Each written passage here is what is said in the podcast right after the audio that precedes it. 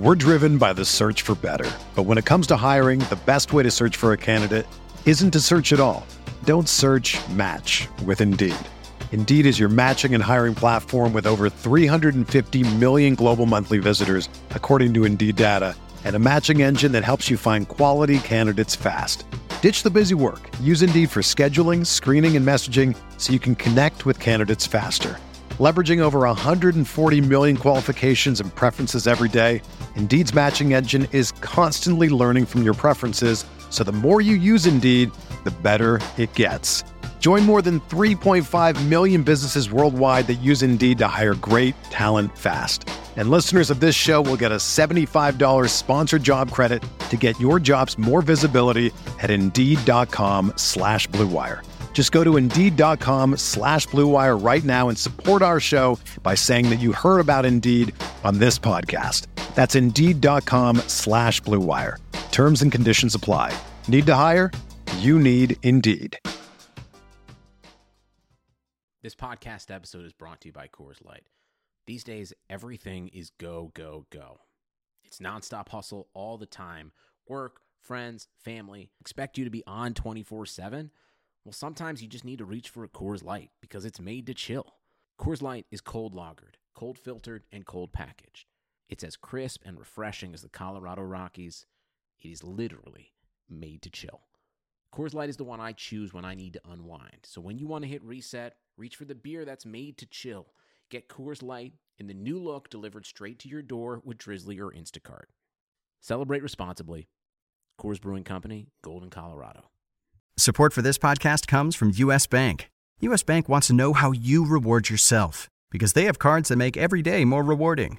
Are you a points order, cashback guru, low intro APR lover? With US Bank, it's up to you because they have the cards to fit your lifestyle. So earn more whether you're shopping at a gas station or grocery store, even while planning a staycation. Learn more at usbank.com slash credit card. U.S. Bank credit cards are issued by U.S. Bank National Association ND. Some restrictions may apply. Member FDIC.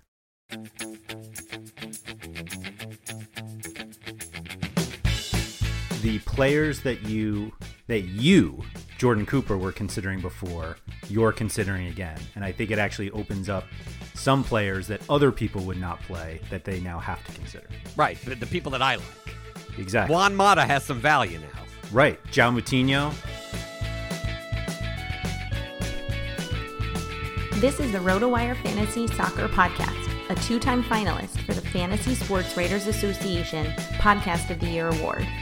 For some of the best daily and season long fantasy soccer tools in the industry, including detailed stats packages, projections, and more, please visit rotowire.com slash soccer. And now, please enjoy the show. Hello and welcome back to another episode of the RotoWire Fantasy Soccer Podcast. My name is Andrew Laird, Senior Soccer Editor of RotoWire, joined on this Monday, August 5th by Jordan Cooper. We're back. Premier League starts Friday. Jordan, what's up? Changes, change. I mean, I don't know. I don't know the words to that or whatever. But the, the, the scoring changes. I think that's the big news. I mean, other than obviously like like soccer's not back. Like over the summer, there's still soccer. Never stops. Right. It's just a matter of do you want to play like Europa League qualifying showdown or international friendly showdown and uh, Copa America second round three game slate, like those types of things. Are you looking down on these? I do, at least. I think it's the return of GPPs greater than seven hundred dollars. Right. I mean, I I also missed out on M- MLS, which kind of fits mm-hmm. into that bucket, also. Anyway. Yeah. Yep. Uh, yeah. I mean, we've had those, uh, but the Premier League is coming back. This is what most people play. They're the biggest contests. I guess Champions League could get Premier League size, but that's what we mean that we're back. And uh, you were the one who broke the news, I think, of the new DraftKings scoring system. Uh, I didn't see anybody else on Twitter talking about it before you. So um, lay it out for us. Actually, before you do that, it seems to me that the changes are heavily in favor of how you play. Uh, so, how much did you think of yourself when you were suggesting these changes? None. Oh, come on. No, of course not. I didn't think about it at all.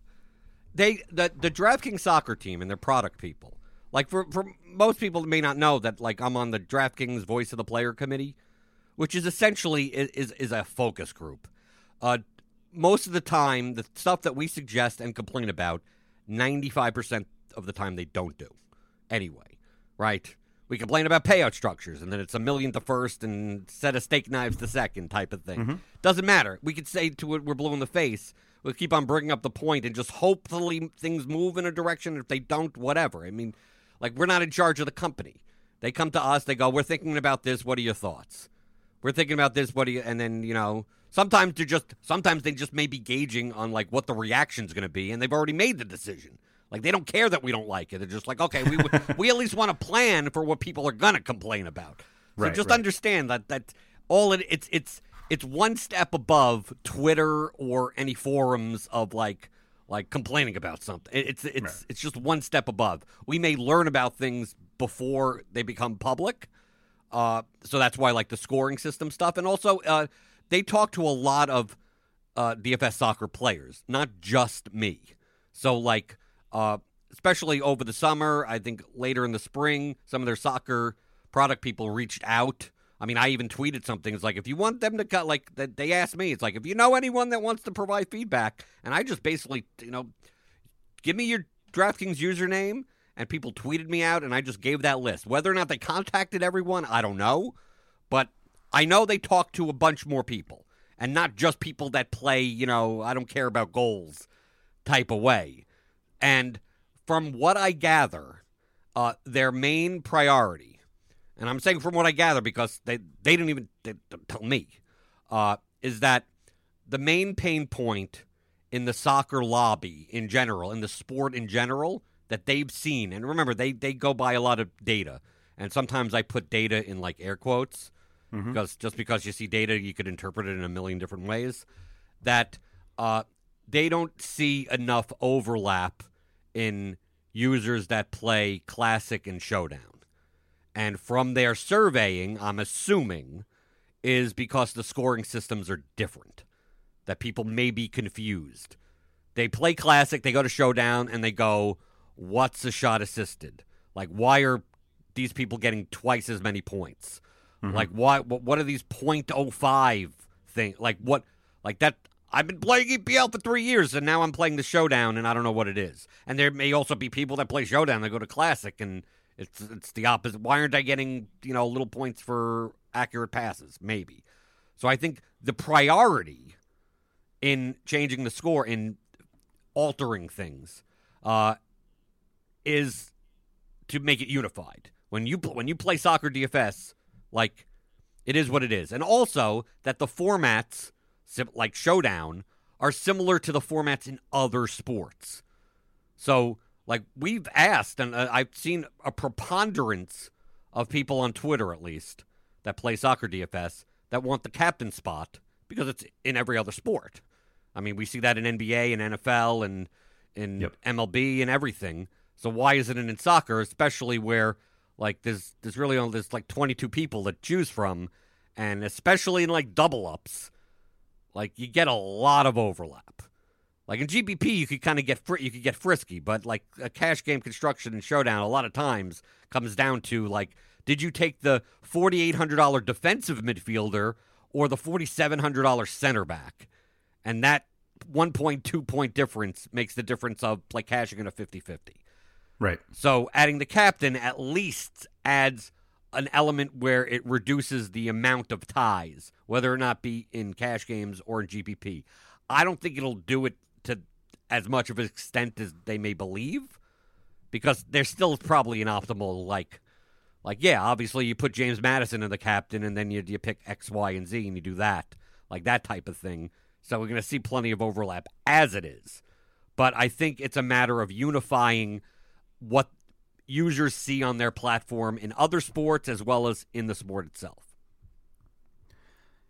on the if you took like a sample of the let's call it the 20 highest volume DFS soccer players where do you think making sure classic and showdown scoring was the same would be on the list Probably fairly low right because uh, because we're going to play anyway. right So I mean, DraftKings, you could see even in all their other sports that they're and, and it, it's always weird to see forums and Reddit and and Twitter that when people like oh they're catering to the volume players. They're ca- oh they're catering to the sharps or anything. From everything that I've ever gathered from uh, feedback with them from the committee in them is that their main that that it we think of it as the large portion the majority of the user base but in fact it's extremely small and 95 plus percent of people that play on DraftKings or FanDuel are people that you don't you don't aren't on Twitter, aren't on forums, uh, don't play often. They may play one or two times a week, uh, and they typically play like one lineup. And you see a GPP in soccer that's like 2,000 people. Like 80% of that of, of that contest are the random people that you see, like names you don't notice because they only have one lineup. And every once in a while, you'll see, like, oh, who's that in third? Oh, who won that? But I mean, compared to someone that puts in 20 entries or like 100 entries, even, that you're going to just see them more often. So, Yep. so thinking in terms of like, they're always looking to uh, enhance the playing experience of the more casual user. I'm not saying that they have to be bad. Like I'm not using that term as far as good and bad, but if the high volume players, if the sharper players, if the regulars are going to play really no matter what, like why why really I mean, look, think of from a business perspective. Like why do they have to listen to them that much at all? Because like, hey, we complain about payout structures and then top heavy, you know, seventh place is 80 bucks thing fills like the message is clear to to, to Yeah. I mean what how how else are they supposed to look at it? I think the long-term perspective is wrong. I think that just bleeds people quicker so that 2 years from now it's hard to fill those GPPs anymore. But on like a week to week basis, they put 10k to first and it fills no problem. And then it's 5k to first the next week at a lower price point and we're sitting there at, at 10 minutes to lock and uh, there's still 300 spots left. Like, what else are they supposed to take from that? Other than, and then they look at like the types of users that are in both contests, and they go, "Oh yeah, we got we got more entries from these high volume players, and then but the other one we got more ones and twos from other people that we don't see often in the mm-hmm. lobby." So it's not something that I like, but for the ecosystem as a whole, I I want to do what's going to grow the soccer lobby, and that could really only come from two places. It's either going to come from the ones and twosy people and getting more of them, or getting higher volume players from other sports to now play in the soccer lobby. Yep. Do you think these changes will do that?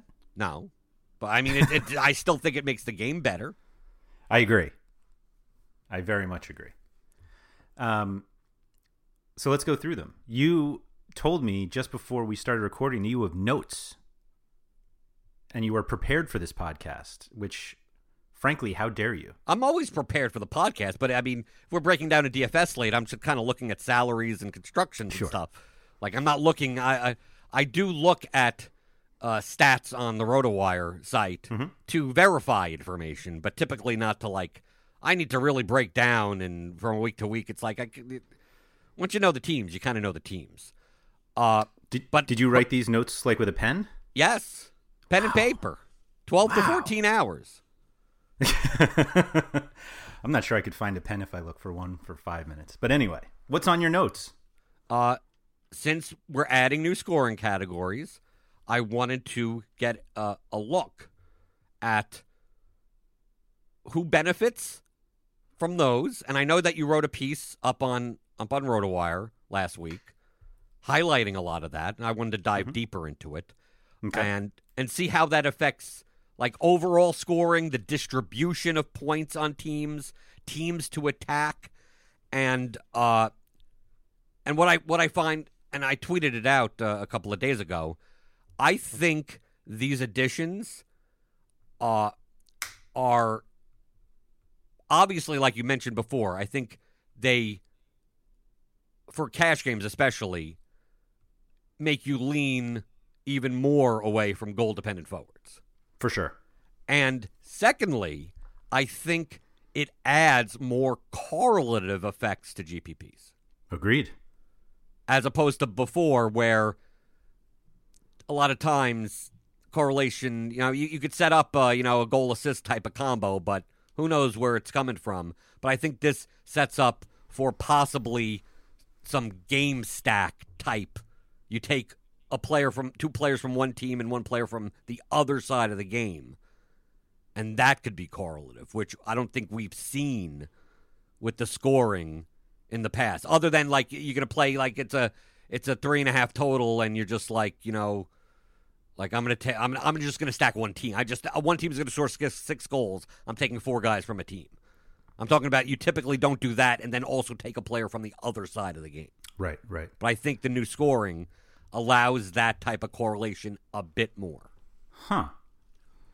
Um, because of the chances? Because you're just expecting the other team to be creating creating chances by the end. Well, uh, we'll get we'll get into it. Well, I Okay. I want to go into the, the GPP stuff after we Okay. the the cash type stuff. So okay.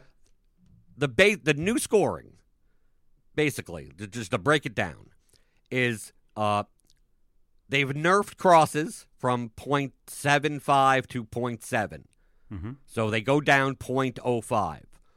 How much that makes a difference, I don't even know why they did it.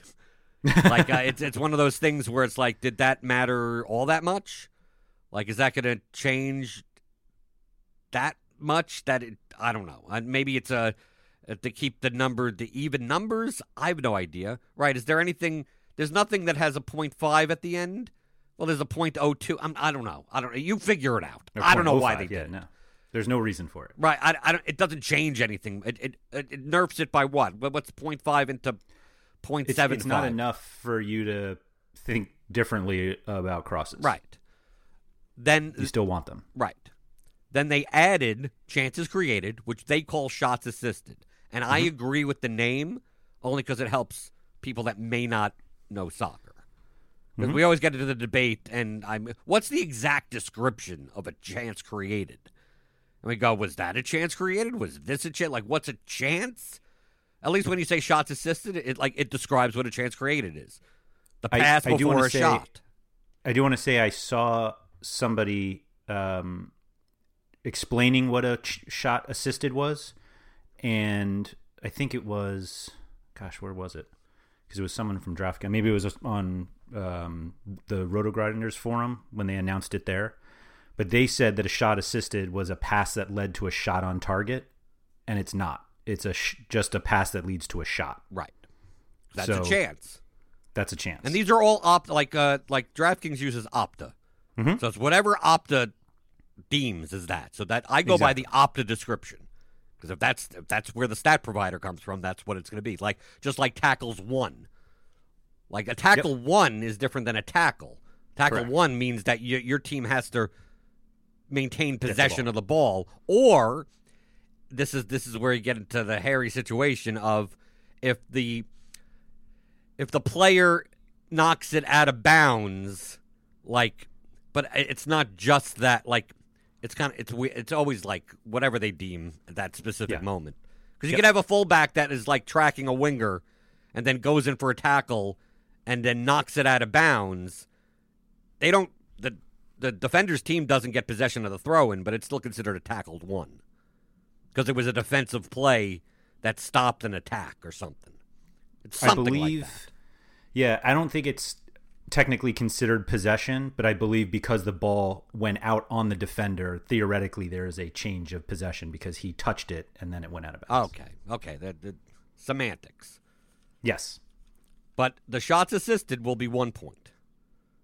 I'll I want to also add that you get a shot assisted on an assist. Right. Just So- like just like you get a shot a shot and a shot on goal, you get both of them. Correct. It's not like a shot is one and a shot on goal is two, which doesn't count the shot. Right. They just make it one and Right. one. Yep. And then they've also added accurate passes for .02 Mhm. And we'll see how that comes into play. I'll, I'll, I'll have to explain a little bit more. Originally, I was thinking it doesn't matter that much, but it may matter a little. Um, I think it'll matter, but not in the way people think it matters. Oh, okay. Then you're going to surprise me then. Probably not. Okay. It's a lot dumber than you think. Oh, it is. and then they've also gotten rid of the penalty kick miss negative Mm-hmm.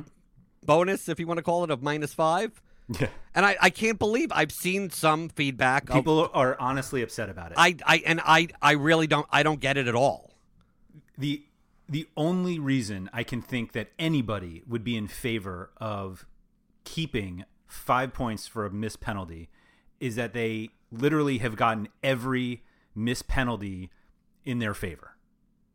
That like they've never rostered anybody who has missed a penalty, and they have actually played against people in head to heads that have had players that miss penalties, and they win by f- four points, and that's it. Because it's astonishing to me that anybody would still want that around. Right, because it's a to me it's a double jeopardy type of penalty. Because it's salt in the wound. Right, because like when you get a penalty and your guy goes up to to, to shoot, like if it, worldwide the penalty success rate is about seventy five percent. Mm-hmm. So you're going in thinking you're getting ten points, Mm-hmm. and not only are you not getting ten 12, points, well, ten points for the goal because I mean, you, For the goal, yeah. If it's a miss, you still get a point for the shot, and if it's Yep. a save, you still get two points because the shot and the shot on goal.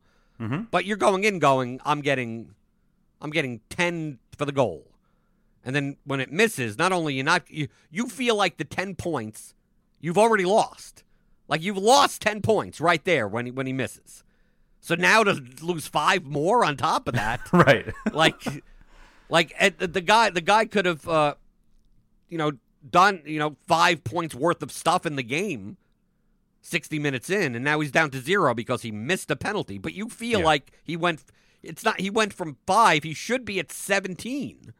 And now he's at 0. yeah. So it, to me it it doesn't make much sense. I'm even in favor of getting rid of the cards. Me, oh, I I actually think that negative points have no reason to be in fantasy. Right.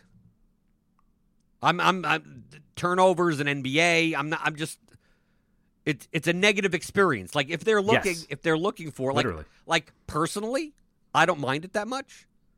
I'm not emotionally invested enough where I'm like I'm tilting over a, a yellow card because I'm playing weak. I mean, it's just gonna it's a variance over It time. It's gonna be whatever it is. But I could see hmm. from a a more casual user's perspective of it sucks to like get negative points for anything, especially when it's not like like I guess you could predict. I mean, yeah, you could predict yellow cards on certain players, but it's not the type of thing of like, if anything, it's similar to like a kind of a double jeopardy type of thing of like, well, now they're on a yellow card, which means less likely tackles won, and more likely substitution. Or more likely sending off, and they just like if you if your guy gets a red card eight minutes into the game, it's like you're already losing on the 82 other minutes of production from that player. Yep. And now you're at negative two and a half. Yeah. The the the one that gets me are the like tactical fouls that lead to cards, like guys breaking away and the guy like holds his shirt. Like that's a smart defensive play. But instead you're getting a yellow card. Right. You get negative points. Negative points for that. Right. Yep. So there are a lot of things that I may uh, that, that people may have suggested, I may have suggested that they just didn't do.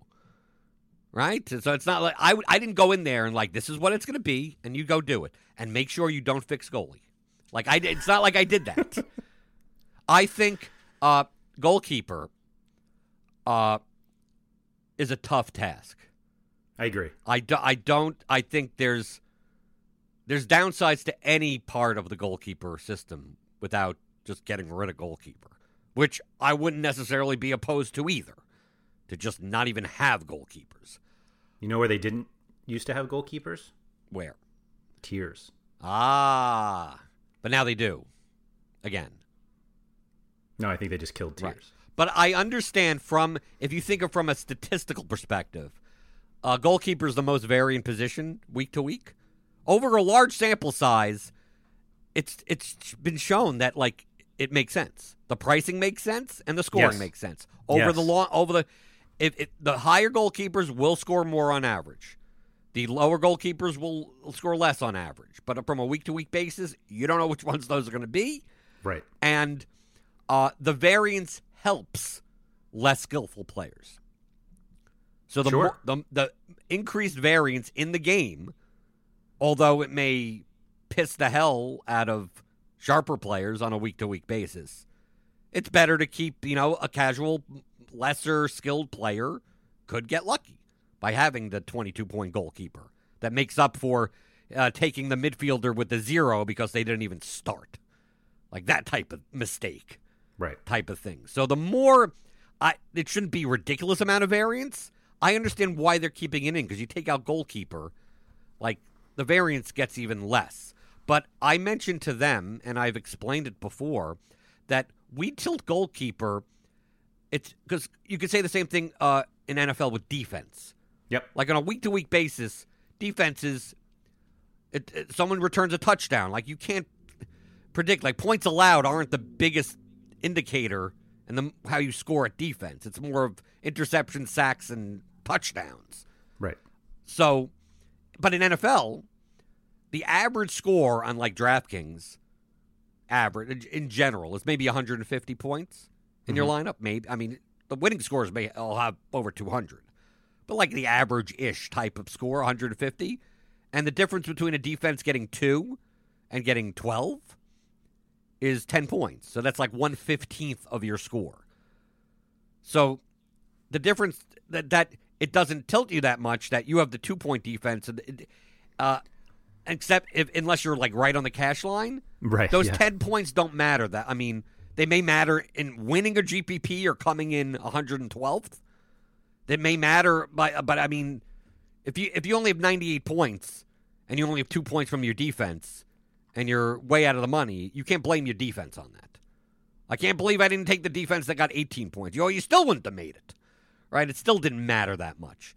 But in soccer, especially on the more the smaller slates where you have like three games, like the the average score could could be 55.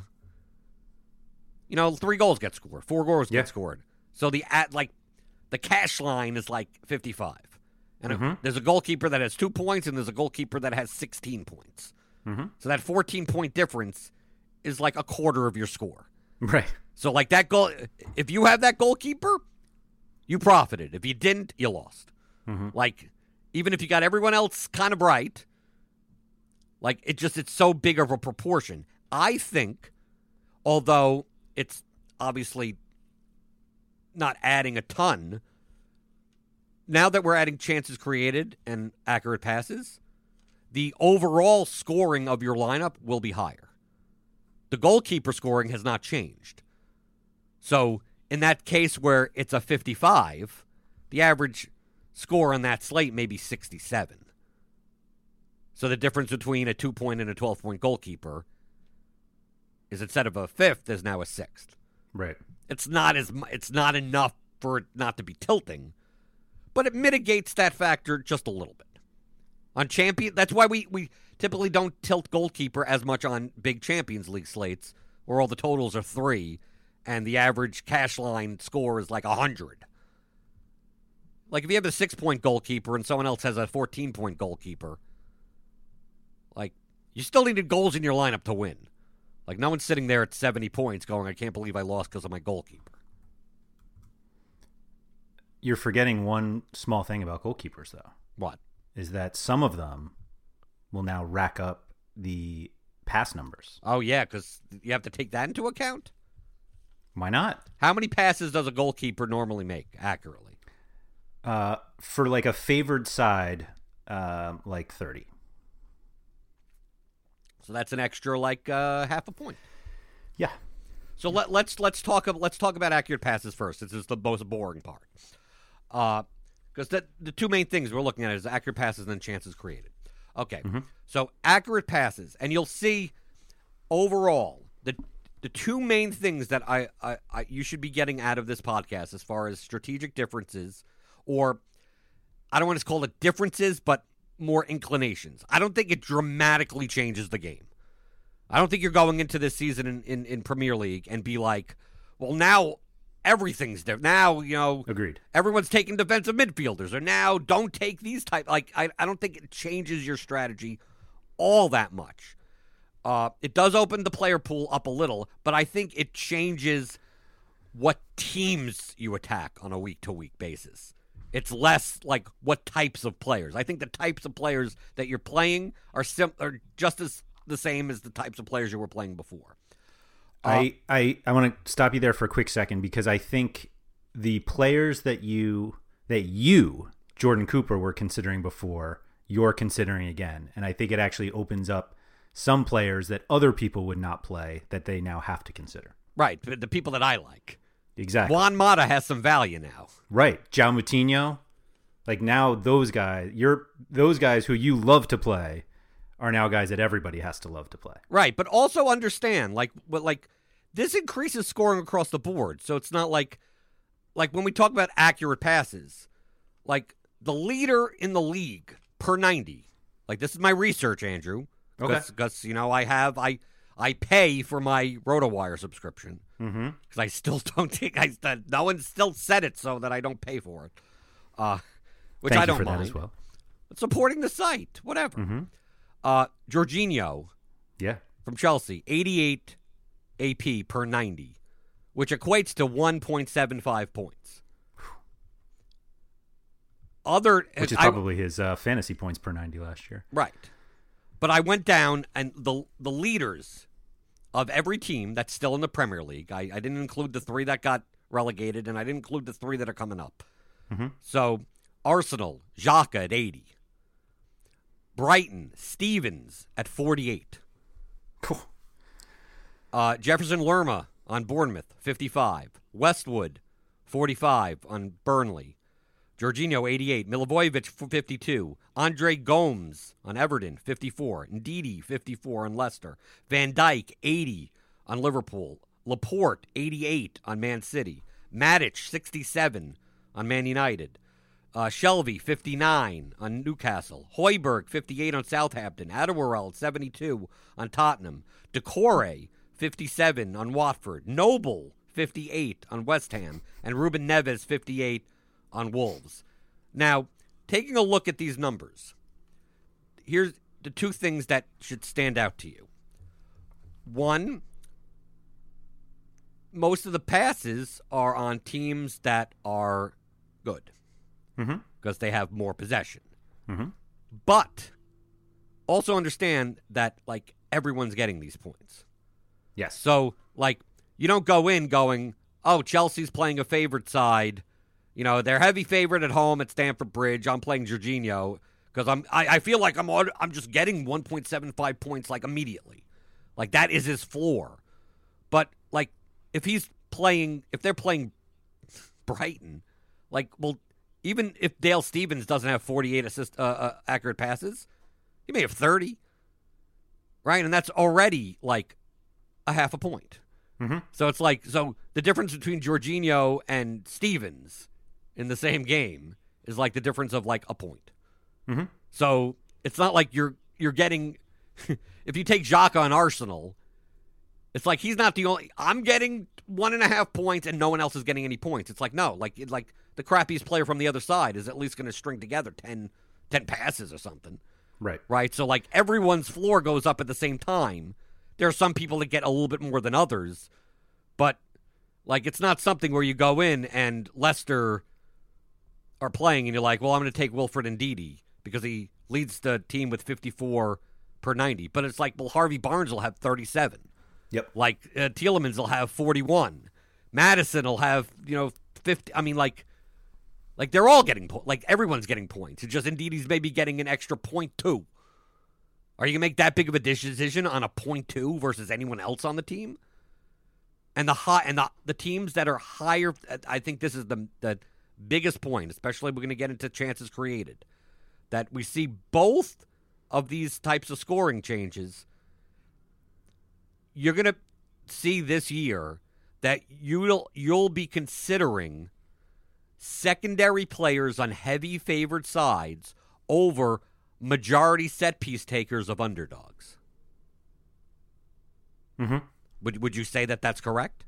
Uh, on the surface, I do. Yes, Okay, so I agree with that. Yeah. So, for instance, uh, if Tottenham is playing Burnley, like I'm not even using Man City and Liverpool as an example. Uh, Tottenham's playing Burnley. The most valuable player in that game is probably Christian Eriksen. At this- point, I mean, with Trippier gone, uh, he's probably going to be majority of set pieces. Mm-hmm. Back again, they're favored against Burnley. Uh, let's say, for just argument's sake, like JBG's out and McNeil and Brady are out or whatever. You look and you go, well, Ashley Westwood is 4,800. Mhm. Dele Alli is 6,200. Dele Alli may be a better play than Ashley Westwood, even if you go, well, Ashley Westwood, because we say it even even all the time of like, do you take the set piece taker of the heavily underdog team? And we go, well, how many set pieces are they, they going to get? Yep. right? This is a very similar situation of how many set pieces is Burnley going to get, and you have to weigh that against the increased chances that are created by all the secondary players on Tottenham. Because Burnley aren't creating those chances, Tottenham are creating those chances. So while Ashley Westwood may get, let's say, in a good situation, he gets six set piece opportunities, and they're all crosses. So that's what, 4.2 points? Well, if Lamela's in, if Son's, I mean, all these guys may be getting, they may be getting two or three points each on chances created Yep. as secondary players to the ceiling set piece ability of the cheaper underdog set piece taker. Do you think this ultimately means that they grossly overprice players like Eriksen? I think I think so. I think because I mean DK runs by like an algorithm type of thing, Yeah. kind of like it's looking at the averages and whatever. So we'll see some maybe pricing differences that even this all out. But when we come to chances created, the shots assisted stat, uh, per ninety, like the best players per ninety are like in the two to three range. So we're not Yeah. talking about like they're going to be racking them up six, seven, and I mean, we're not talking about it. It's just an extra. It happens though. Yeah, it, it, you're right. It does an extra one or two, and they typically come from the usual suspects: Yep. central attacking midfielders, wide, uh, basically attacking midfielders and set piece takers. And when people say, "Oh, it opens up the player pool to like deep lying midfielders," that isn't true. They're typically not making those passes. Like Wilfred the- Ndidi isn't making through ball passes to shots. It's the excuse me, the deep lying players, or they're not even deep, but the deeper ones that we were thinking of anyway. They're the ones who already had set pieces. Moutinho, Milivojevic, players like that. Right. They just happen to play deep in open play, but they also have set piece responsibility. But I, it doesn't increase guys like Idrissa Gueye. Like I know he's on PSG now, but like Yeah. like yeah, they they'll have accurate passes and tackles won, but like it's just that they don't make the passes that lead to shots. They make the pass before the pass that leads to a shot. They're typically not making those types of passes. Right. So from a team perspective, like I, I went through, I looked at the chart from last year, 2018, on how many chances were created by the team as a whole, Mhm. and then average it out to 38, you know, 38 games. So leading the league is Man City with 517. So that's 13.6 chances created per game. Per game, right. Right. Chelsea, 12.9. Liverpool, 11.2. Tottenham, 10.3. Leicester, 10. Man United, 10. Arsenal, 9.5. And it goes all the way down to Burnley at 6.7. These are points that are now available to players on those teams that weren't available before. So a, a lot of times we talk about the distribution of points. How many points are available in the pie and who will get the most distribution of that. That's why we talk about monopoly set piece takers, majority set piece takers. Of James Maddison is going to get a large portion of the distribution of Leicester's points because he's on everything and he's a central attacking midfielder on top of it. We talk about uh, like Lucas Digne on Everton. Just he gets a large portion of it. Uh, now that you've given, based on these totals, bigger pies, the top teams already had big pies because Right. a, a, a large portion of their big pie was goal points and assist points, things that are more variant. Chances created aren't as variant. Kevin De Bruyne is going to get his three chances created. Like we take a look at Man City now, for instance, obviously like the top team, and we always look like, oh, we could play like five guys, and which one do we play? Do we play Aguero because he has the highest anytime goal scoring odds, but he's goal more goal dependent? Like we typically in cash just run to Kevin De Bruyne, but we could go, well, he may not even have every set piece. And then if Right. he's out, we go, we'll play Gundogan maybe. Or then we like, do we take Sterling or Aguero at forward, or Sane if he's in, or Mahrez if he's in, or anything? Uh, based on these numbers, like it's quite possible that Aguero could have a minus two twenty five goal scoring chance, and he's like the third or fourth option that you take Yeah. in cash Yep. because now you've you've given more. David Silva becomes more of an option for a floor. Bernardo Silva in a forward slot, like become Raheem Sterling actually becomes a better play than Aguero in general because he creates more chances and he scores goals. Yeah. Yeah, Bernardo and David Silva were like big. They they jump significantly because of it. Right. Because of the And- chances created. And the the people that do, that go down are the more goal dependent players on weaker teams Yep. because they don't even create they don't really even create much chances and there's less of a pie. Right. So like we take sorry, in terms of the pie, uh, in looking at the total chances that you were referencing, so the difference between Man City and Tottenham, Tottenham was fourth, is small is greater than the difference between Tottenham and Huddersfield, who were nineteenth. right.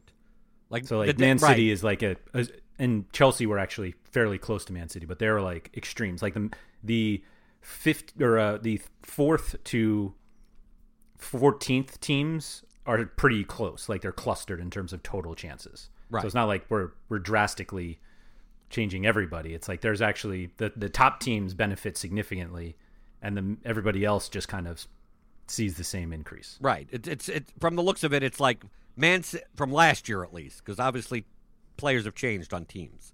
Yep. Man City, Chelsea, and Liverpool are like at the top, and like Brighton and Burnley are like the bottom.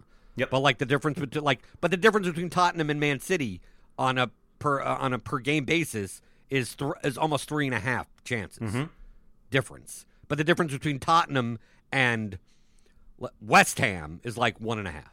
Exactly. But looking at this, these these are all like for 38 games on a week to week basis. These the the diff, the difference between the two teams matters more than the team. And I'm probably well, Yes. once we come Yep. around to Thursday and we, when we break down EPL and UCL slates here on in, I'll be talking a lot about disparity between teams and not how well how good the team is in a vacuum. Because the team that has the more, more possession and will attack more will create those chances. The reason why these numbers look the way they are is that Man City are almost always that team in every single game that they play. Right. Burnley is almost always not that team in every single game that they play. But Everton, who's sitting at like 9.2 a game, is like the reason why their average is 9.2 is because when they play Man City or Liverpool or Tot or, or the Tottenham even and Chelsea, like their their total for the game goes down to like five because they're the weaker team. But when, right. But when Everton go and are at home to Newcastle, like Everton cre- could create 14 chances that game. Like they Yeah, they could be the man. They could have as many chances because of the disparity between the teams.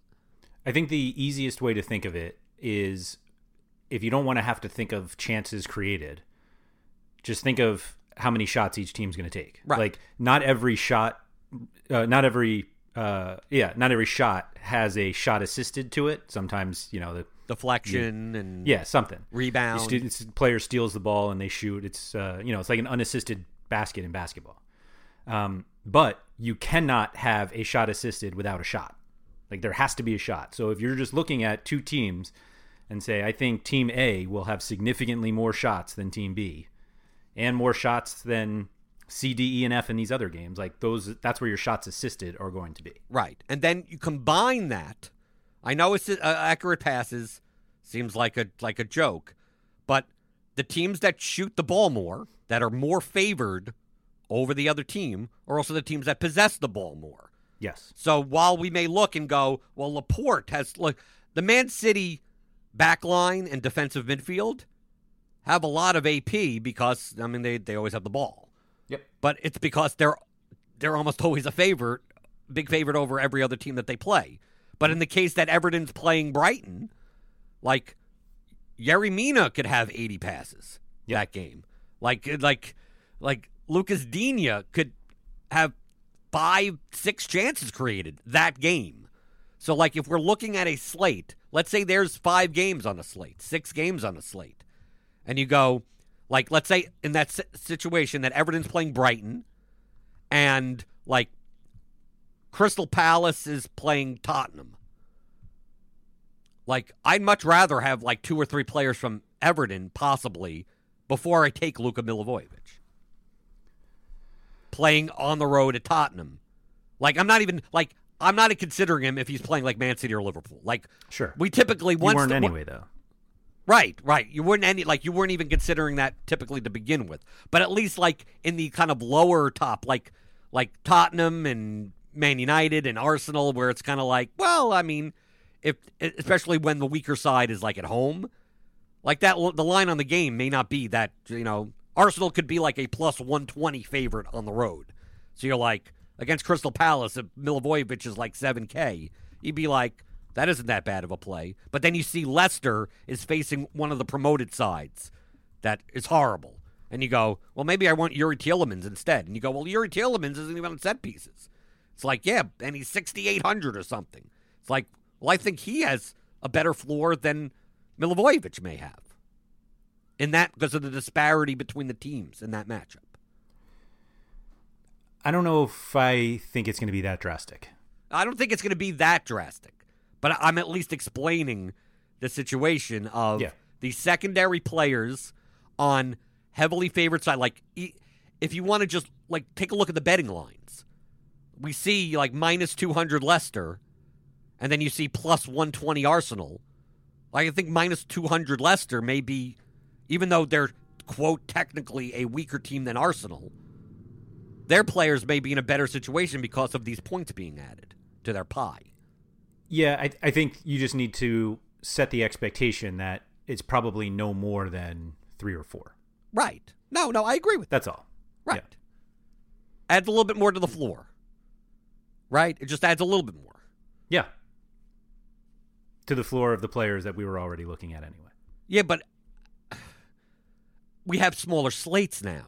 When we have four game slates, you look and you go, do I. Ki Sung-yueng is in the lineup for Newcastle, and he's 3,600. And Newcastle is playing Chelsea. And Newcastle's at home at least. And you go, do I play Ki Sung-yueng or do I play Mateo Kovacic? Like it could be that you play Mateo Kovacic instead. Or you don't play either of them. I'm just yeah, saying gonna that say, I think you're more likely to not.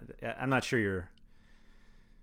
I, I think the the thinking that you're going to play Kovacic means you're thinking the pie is significantly bigger than it is. Right. Well, I'm I'm more saying that the pie on the other side is is lower than it was. Yeah, Because okay, in fair. in rel- in relation, Right. typically I'm all for like taking the cheap set piece taker over like you know a winger with no like with no with nothing Yeah. other than you know his open play value. Like we always thought like uh, Zaha versus Townsend type Yeah. of thing, and it's like. Well, I'm much more inclined to take Zaha when Crystal Palace is at home against the newly promoted side now then take the then take Ashley Westwood on monopoly set piece duty against Tottenham. Like like to me it's like now it's not even I, I'll take the team that's going to be attacking more. Like much more than I care about the team that's going to have 42% possession because it's just that their pie is so much smaller now in in comparison. Sure. Uh, the second thing, from a correlative perspective, I think you, you're gonna you're gonna respond in the similar way as before. That I'm going to explain this, and you're going to go, I don't think it's that drastic, and I agree with you. But it has it it does to some extent. Being that soccer is very game script dependent, we say a lot of times that it depend like a lot of the stats will be tilted depending on like when the first goal gets scored. If a favored team, you know, heavily favored team scores 2 minutes in, it doesn't necessarily change much. If they score two goals within 5 minutes, the other team almost has to open up too early. Like that game could turn into 7 nothing even. Uh but when it's the other way around, when the underdog team scores early, like now the favorite side, like the the underdog team is just going to bunker practically. Right. So I could see a case where it's like I'm not talking about like Man City or Liverpool, where let's say it's Tottenham versus versus Brighton. You could make the case that you could play Glenn Murray and then four Tottenham players against him. And go Glenn Murray goal and Tottenham just go nuts getting back into the game. I'm all for taking Glenn Murray in any situation, to be honest. But uh, I do you really think it's going to be that different? Like, I, I well, I like told you we- you were going to say that. I told you you were going to say like, oh, that's it's whatever. I'm just, But- but- I'm just looking for correlation to some extent. We talk about it in in the Discord all the time, right? If you're in the Discord during the games, we sweat the games. You know, post goals, tilt the hell off, right? Uh, we talk about like oh, like like oh, so and so scored for That's great for your Man United players that that Brighton scored first because now like they they're more likely to e- being even more attacking posture. Like that's good for you. They conceded unless you have obviously you know a goalkeeper. If you have a goalkeeper, like that's good for your players. If like if Man City concedes early, it's like oh that's great. They're going to create even more set piece opportunities and have even more possession. So if I- that's the case, when we're like, it's good when a team you have players from a team on the other side of a goal being scored. Like, why wouldn't in GPPs for larger field GPPs find that correlation? I, I understand the concept, uh, but I mean, maybe maybe it just makes too much sense. You also have to it- it predict the guy like that's going to going in- score. I mean, like a lot of times it's, but I mean, you can't you can't tell me that like taking. I'm not saying to stack stack like you're taking four guys. I mean, I I went a little overboard there. But let's say, for instance, let's say it's uh it's it's Bournemouth versus. Uh, let- let's take a team that applies better to this. But isn't it as simple as as like uh, it, Bournemouth against Man City, and you're taking Callum Wilson at forty nine hundred because he's priced down because they're playing Man City, Right. And on the other side, you're playing Aguero and KDB, Right. or Sterling and KDB, or Sterling, Right. KDB, and Bernardo. Like, but you're ultimately going in with the I'm going to take the center forward from the biggest underdog, and But they're priced low also. yeah, yeah, yeah. No, but I'm not talking. um, But see, the thing is, is that I'm not even talking about that wide of the games. I'm talking about when when teams are a little bit closer in skill, right. like when we have uh like more of the like more of like the the, the top mid table. I'm talking more of like the Evertons and the the Leicesters, the Wolves type of thing. Like let's say it's it's Wolves versus a like one of like uh, Brighton. Like that's why I always bring up Brighton because it's like they're a pretty crappy side, Yeah. and you expect Wolves like at home to be like that's a good spot for like João Moutinho. That's a good spot for like Neves and, and their their fullbacks. Good spot for Raul Jimenez in general. But like if Brighton comes in and scores, like Brighton's ha- like to get three points on the road to Wolves is a big deal. They they're fine with a draw when they come into the game. Like there's no way that Brighton is like, well, we're gonna still play the same way. It's like no, like like we scored 38 minutes in, we're just gonna try to kill off the game for the next you know 52 minutes Yep. the whole second half, and you go, well, why can't I take a Brighton player that could possibly score that goal and then play like Jimenez and Moutinho like two of Jimenez, Moutinho, Neves Yep. in the same lineup and go, I hope this happens. I mean, this is what Right. we do So- in, in, in NFL. You go, you take quarterback, wide receiver, wide receiver, and then the, a wide receiver from the other team. Or a run, you take the running, you take, uh, you know, Ezekiel Elliott for the Cowboys, and then you take the t- uh, wide receiver one of the other team. Because it's like the running back scored two touchdowns and 120 yards as they have the lead, and the wide receiver one on the other team is the, you know they they're gonna have to throw the ball more to get back into the game. Like it has to exist in soccer to some extent. It's just I think in other sports it's easier to figure out who those players are, and in soccer, like you could be like, oh, I think you know this team's gonna score early, and then the other team's gonna have to. Uh, get, create more chances and have more possession and everything. It's just that it's hard figuring out.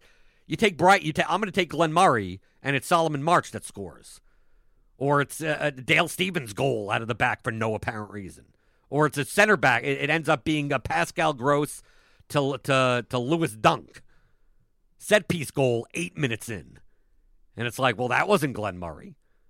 So, but I mean, but the correlation has to make sense. I my my response to it is I think you are building a narrative to create a correlation in that you are saying I need Glenn Murray to score early so that all the other guys on my on, on Wolves will come back attacking where maybe you are creating a less likely situation by rostering Glenn Murray in that game instead of Troy Deeney in another.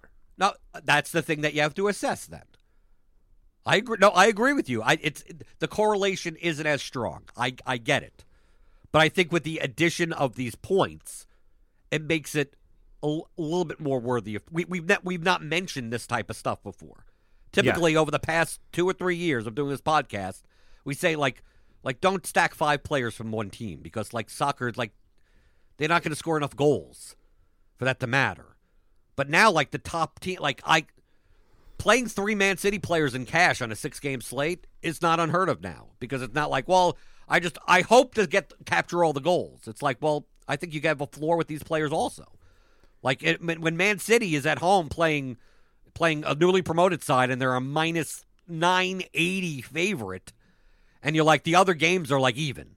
You have four other games on the slate and they're like even, even, even, even, even, even, even, and it's like high priced you know, Eriksen, high priced Fraser, high priced all that type of stuff.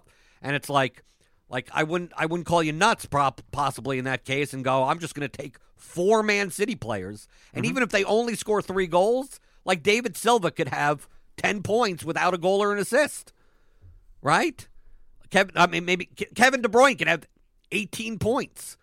David Silva could have an assist, four shots assisted, and like three crosses and two tackles. I mean, he has 12 points. Mm-hmm. Aguero has 14 points. Like you could, like the the even matchup with like Ryan Fraser at 9200. Like Ryan Fraser could end up with 14 points also. Yeah. Right, I mean, like it's this. It, you're not you're not going into the Man City game. You're not going into the Liverpool game. You go into the Liverpool game and you go, do I take uh, Salah? Do I take Mane? Do I take Trent Alexander-Arnold? Do I take Robertson? Like may, maybe you take all four of them. And Right. in I'm talking about in cash. Yeah. You go Andrew Robertson could be like 5400 at defender and you go I may want to take uh Ashley uh Andrew Robertson in my utility slot and in, before taking like Matt Ritchie as an underdog against Everton. Like for even like you'd like you think that like actually Robertson has a higher floor when Liverpool is at home to a newly promoted side. Yep. Yep. Right, like that, and that's what I was kind of explaining before about like the Youri Tielemans. Like, like I think we're going to be looking a lot more, not because it's going to be dramatic, but I think we're going to be looking a lot more on playing teams that are heavily favored, more so than like the teams where the the distribution of the pie is better, because uh, the pies have all just gotten bigger and they've gotten much more bigger for the heavily favored sides. Yeah, so it's it's not so much that you're looking at the teams m- more; it's that you're looking at more players from that team. Right. Yeah. Right, right. It's a, the, the, as the pie gets smaller, it lowers the amount of players that you could take from that. Yep. Like so, like when when Bournemouth's an underdog, like it's like either you're taking Ryan Fraser or you're not taking anyone from that team because the pie is smaller. He gets a large portion of that pie, but the pie is smaller. But then when uh, Everton is a heavy fa- at home and a minus 240 favorite over a newly promoted side, you'd be like, well, before I take Fraser, I'd rather take Sigurdsson and Digne together. Like, their pie is big enough that it's like, well, Sigurdsson isn't really on at set. I don't, I don't care at this point. He creates, he'll Yeah. create four chances, have three shots, two on goal, and, and he also takes penalty. I mean, like, I look at that and be like, I'm taking two guys from that side before I take like the majority set piece guy from the smaller pie, or at least making that consideration more than before, as Yep. opposed to before where it's just like, just give me James as long as James Maddison isn't facing one of the top sides, like just give him to me every slate. I think it's going to be the type of thing where if James Maddison comes in at like 9,800, it's quite possible that you may go. He is the highest floor of any player, I think, in the whole league. But, but Man City's a minus 1,200 favorite over Sheffield at home. And you go, if I pay up for Maddison, like I can only get one Man City player. And it's like, well, the Man City players get chances created and all the the, uh, the accurate the passes and and the shots and everything. It'd be like instead of playing Maddison, maybe I just play Sterling and De Bruyne. I think it's more. That- I think I think I still end up playing Maddison. I th- no, well, because no, no, no, no. It's different because we're we were looking at those players as like it comes down to goals. No, I, I obviously their floors are a little higher, so maybe maybe the argument is that you're considering them more, but like I think you you were already making that. Right, but. I, I think I'm I, I think the example I gave was too dramatic because of the Man City example. But let's say it's Mad. Let's say it's Leicester But versus. it's a reasonable example. Eh, but I mean, no, we see it I- all but, the time. but it's not reasonable because Man City is just uh, such far and away ahead. I'm talking about like even let's say, uh, I'm I'm even talking about t- let's say Tottenham, for instance, like that has a secondary play. Like, like I take a look and go like if Tottenham is facing Sheffield or you know a lower newly promoted side, and Leicester is facing Everton, which is I would say an even matchup. Like Leicester, you know Leicester Wolves a solid mid-table, and Leicester's on the road, so Leicester's like a slight underdog. And you go, well, Eriksen, Eriksen and Maddison are both 10k. It's like to me, you take Eriksen every single time, being that Tottenham are a minus 420 home favorite Yep. versus and and then you go, well, before I take, uh, I need a 6k midfielder. It's like maybe I, maybe in cash I'm playing Eriksen and Kane. Like, and you go, well, Kane is so go like, or maybe you're playing Alli and Eriksen. Maybe you're playing Son and Eriksen. Maybe you're playing Son, Eriksen, and Rose. And you go, it's a five game slate. Why are you playing three Tottenham players? It's like, well, because the four other games are closer. This is the game that is the most lopsided. And with all these added points, like if I take Rose, Eriksen, and Son, like each of those guys at their positions may be better than like Danny Rose in that game could be light years better than Jose Holebas in another game, Right. Right. right? It may like Andrew Robertson on Liverpool may be better than like a set piece taker that's 6K from another team that's an underdog.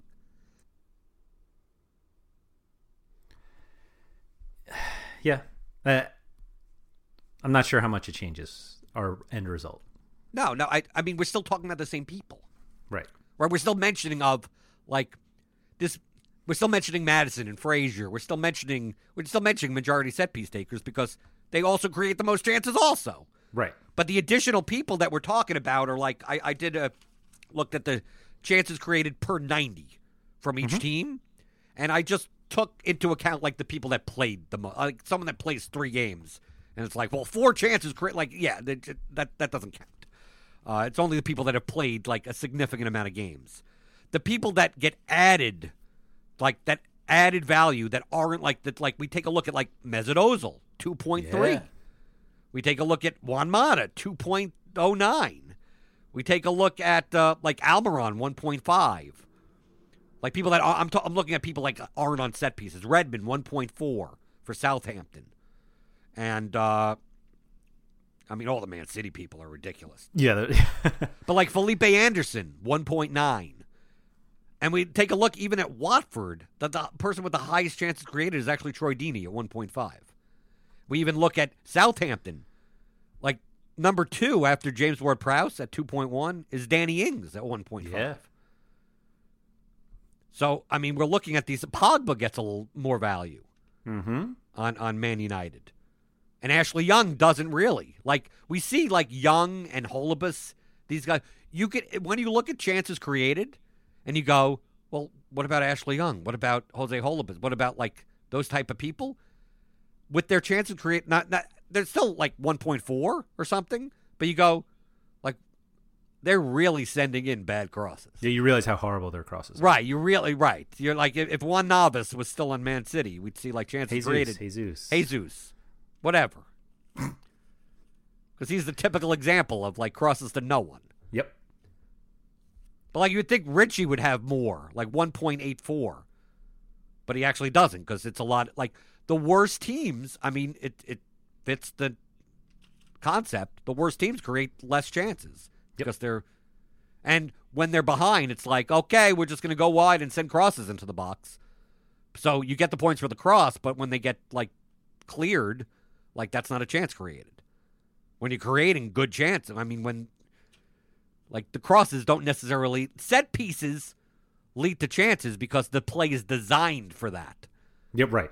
But when like a, a team is just going wide and sending in 18 crosses from a wide, like the defense is just set up to defend that. Right. Like time and time, it's going to get deflected and cleared, and all. You're not going to get a shot out of it on a set piece, even on like a near post center back run, and the ball goes just uh, like over the bar. Like that was a chance created, like right there. Like the set play is made for that. Does that now? We haven't talked about center backs. Does this do anything for you for center backs? No. It changes highly favored center backs' floor from one to uh, two. Right. And the reason you'd play the highly favored center backs was the higher chances of a clean sheet anyway. Right. Or in GPP for the set piece goal. But mm-hmm. just like we said before with accurate passes, like everyone in the game is getting these. So although they may get like you go, oh, my center back has a one point floor now. Like, well, every center back is a one point. Like, Right. like the, the the the difference between floors between all the center backs are like the difference between like a half a point. Like, do I take this guy or this guy? It's like one has like 0.6 and the other has 0.72. Like, what? Like, really? Are we getting into the that minutia? Like, it's not, and it really depends on the game. So you're not gonna. It's not gonna be the type of thing where we're looking at starting 11s at nine o'clock, and you go, uh, well, uh, Laporte's out and Otamendi's in, and he's 3,800. They underpriced him for his accurate passes. Like, no, but you you should not be doing that. The only explanation I can reasonably accept for adding accurate passes into the game is that they're doing it to avoid ties. I don't. Uh, a little. I think it's more uh, because they want to unify the scoring. There's going to be trade offs. They And- could have unified it by just getting rid of it. No, but that it goes against the purpose of of what their mindset towards showdown is. Yeah, something's always happening, and so Right. scores are always changing. I get it. Right. P- picture in terms of not us. Picture in Yeah. terms of random dude on the couch that plays once in a while and has the DraftKings app open, seeing things happen in the game, going, "Well, I'm getting something there, and I'm getting something there, Yep, and I, I I want to update my my the leaderboard." Like that's what it's meant for. I don't think accurate passes is necessarily meant for classic, but if it's not, it's if they're going to unify the scoring, it's it's got to be it's got to be both at the same time. Yep, Does the, does the changes now that they're equal? I think this is the last topic of discussion because it's a long podcast, but I mean we're we're back. We're back. right? We're at least discussing a general strategy, not like the, on Thursday we'll be back with the, the regular slate analysis as normal. Uh, does the we talked about classic. Now that showdown is now this scoring also is more similar to classic scoring. So in showdown, it's changed by uh, the points are now twice as less because everything was like times two in showdown, pretty much. Goals aren't quite as important, Right. but they're still really important. Well, of course, but just the same way in classic. But it's still just you know you're just playing like you you don't have that many people to choose from. Exactly. But they're not so drastic anymore. Like the problem is that th- they were worth more individually, and when you double them, they're obviously now the the gap between the goal and in a foul drawn is significantly greater. Right. And also they've gotten rid of, which was in showdown, where like the defenders and midfielders got a little bit extra points for goals Right. and assists. Right. Which I, I always that's like one of my biggest pet peeves in other formats is different scoring for different positions. What you don't like that? No, I can't stand it. Oh, I actually I actually suggested that. I actually think the reason why it's so unnecessary is that there's no uniform positions either. Like they can't decide if Mohamed Salah is a midfielder or a forward. And now we're trying to make one arbitrary decision there to now award him either more or f- fewer points based on that. That eligibility. Well, that's why I suggested just doing it for defenders. Have it like I suggested, which is similar to sh- the showdown format before, was that defender because that's the easiest one to like. They are a defender. We have these occasional ones where it's like Marcos Alonso, like Yep. these wing backish type of players. Yeah, so what do you do there? Well, then make them defend it. Fine. Then have it's still the midfield forward thing is depending on if they're playing four three three whatever. I could see having leaving them alone. What do you do the- when Ryan Fraser scores a goal as a wingback? Well, I think Ryan Fraser should always be marked as a as a midfielder, re- regardless if he's like Ritchie Well, Ritchie was a was a left back last year. Four man back line. He was a left back. okay. So now he's a defender? No, Why not? See? you're you're right. To some extent, you're right. It's not it's just not necessary. Eh, I just thought it's a good boat. Like I think it, it it would increase the value of fullbacks and maybe some Well, center backs. No, I mean they they already have eligible for the clean sheet bonus, right? So that There's their extra right there. Okay, but why not plus two on a goal and plus one on an assist from a defender? But like but why? Because why do it's they harder to score as from those positions. Trent Alexander Arnold led the league in assists. Or was Robertson one of them? Okay, Assists are easy for defenders. and they get an extra one for it, and that's why they'll be priced at seventy two. They should get one fewer because it's so oh, easy. oh, oh, now you want to. Oh, now you want to do that. I I'm think just- if the if everything counts the same for all of these players, I don't see like in real life, I don't see why we're benefiting players because of the position they happen to play. Because the fantasy game should reflect real life, right? That's right. Yeah. like, do centers in basketball get extra points for assists? Point No. guard block shots are worth two now. Well, in basketball, it's very hard to even know what whose position is what anymore. mm-hmm. Mm-hmm. I mean, it's very similar to the game of soccer. Mm-hmm. Yeah. Whatever. All right. Anybody has any follow questions for Jordan? You can find him on Twitter at Blenderhead. That's Blender HD. I am at RotoWire Andrew. Uh, we're back, and we'll be back on Thursday to preview Saturday's main slate. There is a showdown on Friday, Jordan. Liverpool Norwich, which um, is one of those very one-sided matches that we would have considered in classic, but now we get a showdown to talk. Maybe we'll discuss that a little bit. Uh, but yeah, we'll be back Thursday. The plan Thursday uh, again this season for all Premier League, and we'll adjust for Champions League as well. So Jordan, thank you for that, and I'll talk to you later this week. Thank you for listening to the RotoWire Fantasy Soccer Podcast. For more great content, visit rotowire.com slash soccer.